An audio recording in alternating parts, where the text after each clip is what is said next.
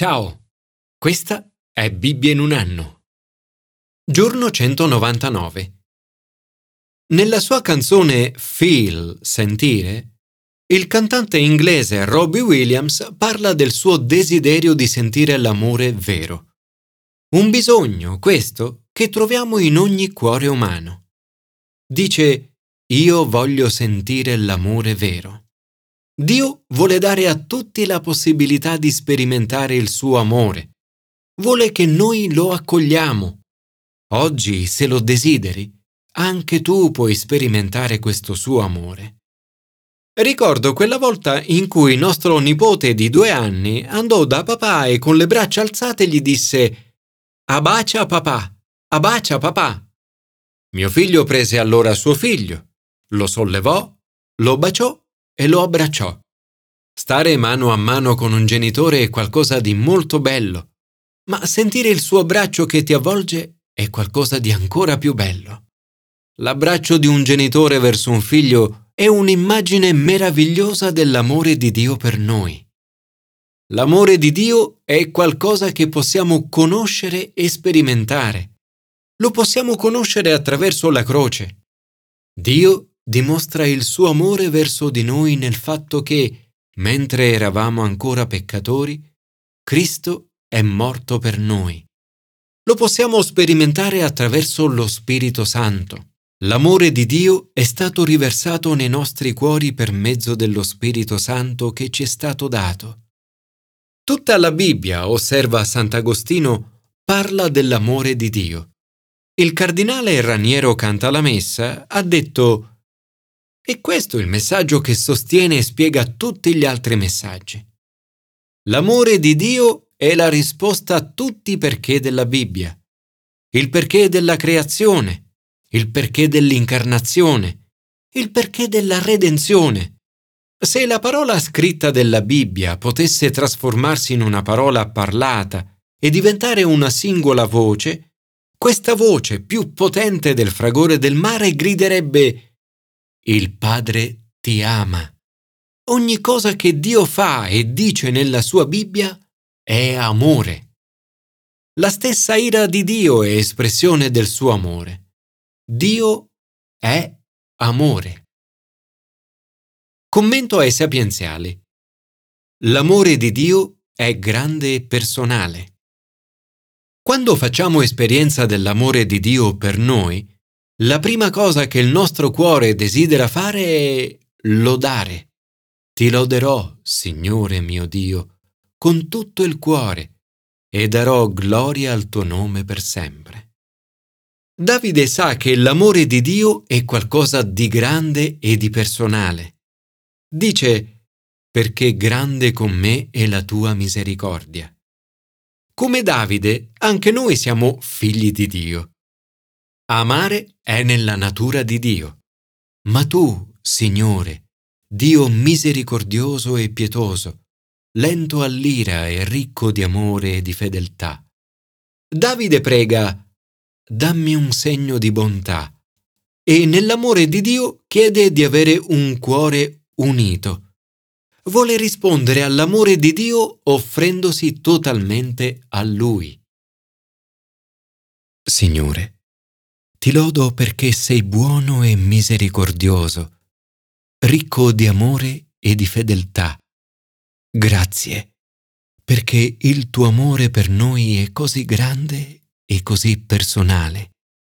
Donaci un cuore unito. Commento al Nuovo Testamento.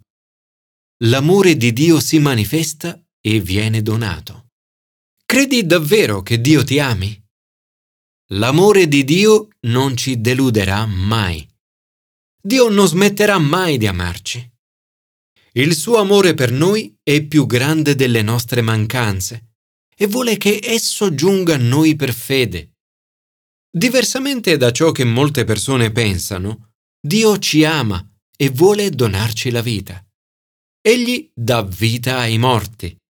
Dio ha risuscitato Gesù dai morti e un giorno anche tutti coloro che sono morti in Cristo riceveranno la vita di resurrezione. Nel frattempo Gesù desidera per noi la pienezza. ha detto di essere venuto perché possiamo sperimentare la vita, e la vita in tutta la sua pienezza. Paolo prosegue parlando di Abramo e della sua fede.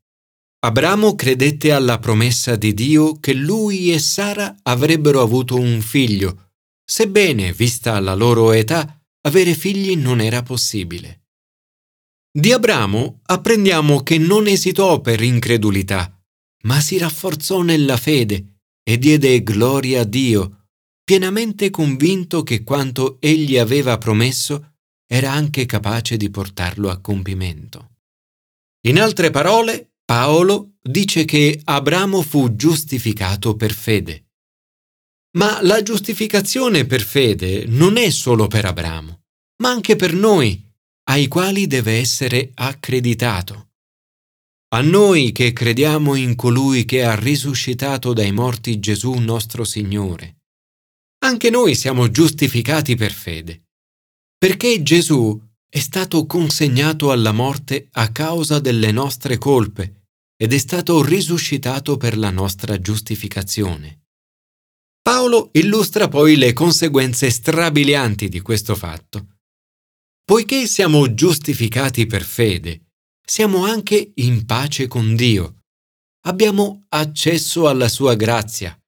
Possiamo allora avvicinarci a Lui e parlargli ogni giorno, sapendo che ogni barriera tra Lui e noi è stata rimossa.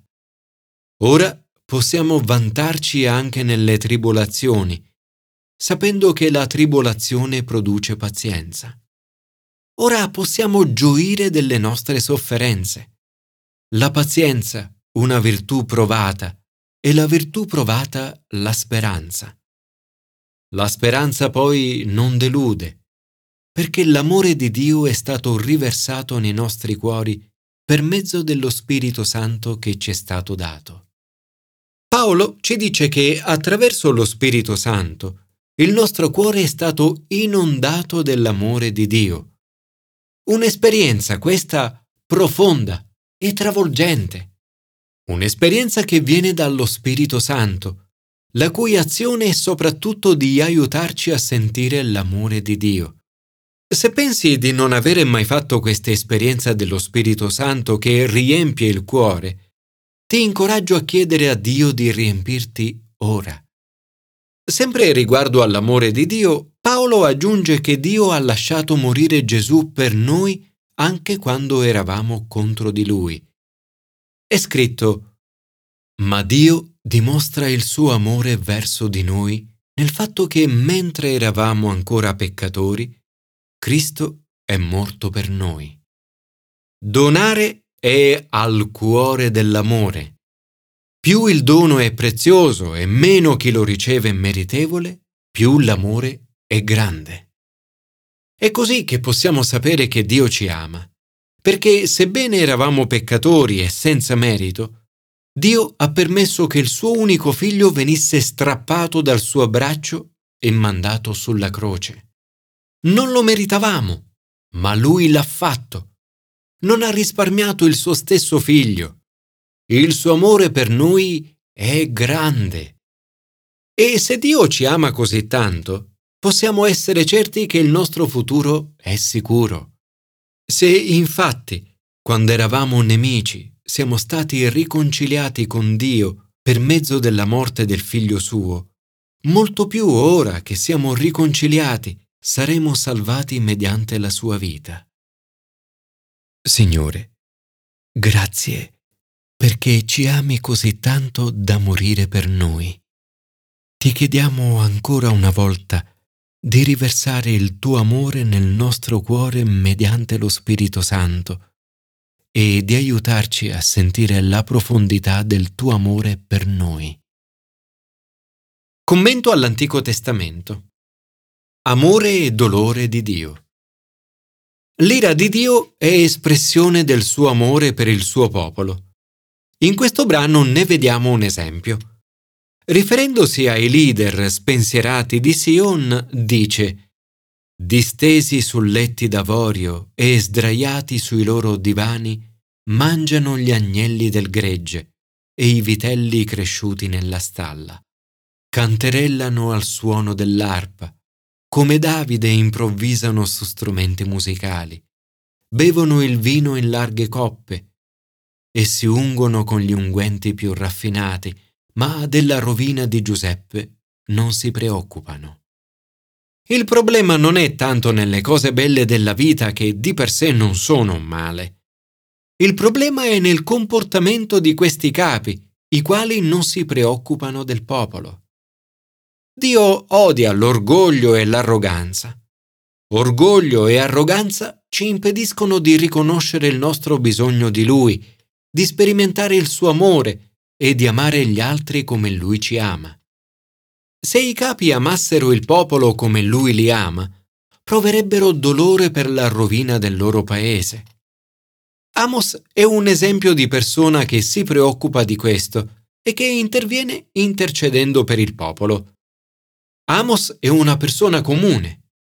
Dice: «Non ero profeta, né figlio di profeta. Ero un mandriano e coltivavo piante di sicomoro. Il Signore mi prese, mi chiamò mentre seguivo il gregge. Il Signore mi disse: va, profetizza al mio popolo Israele».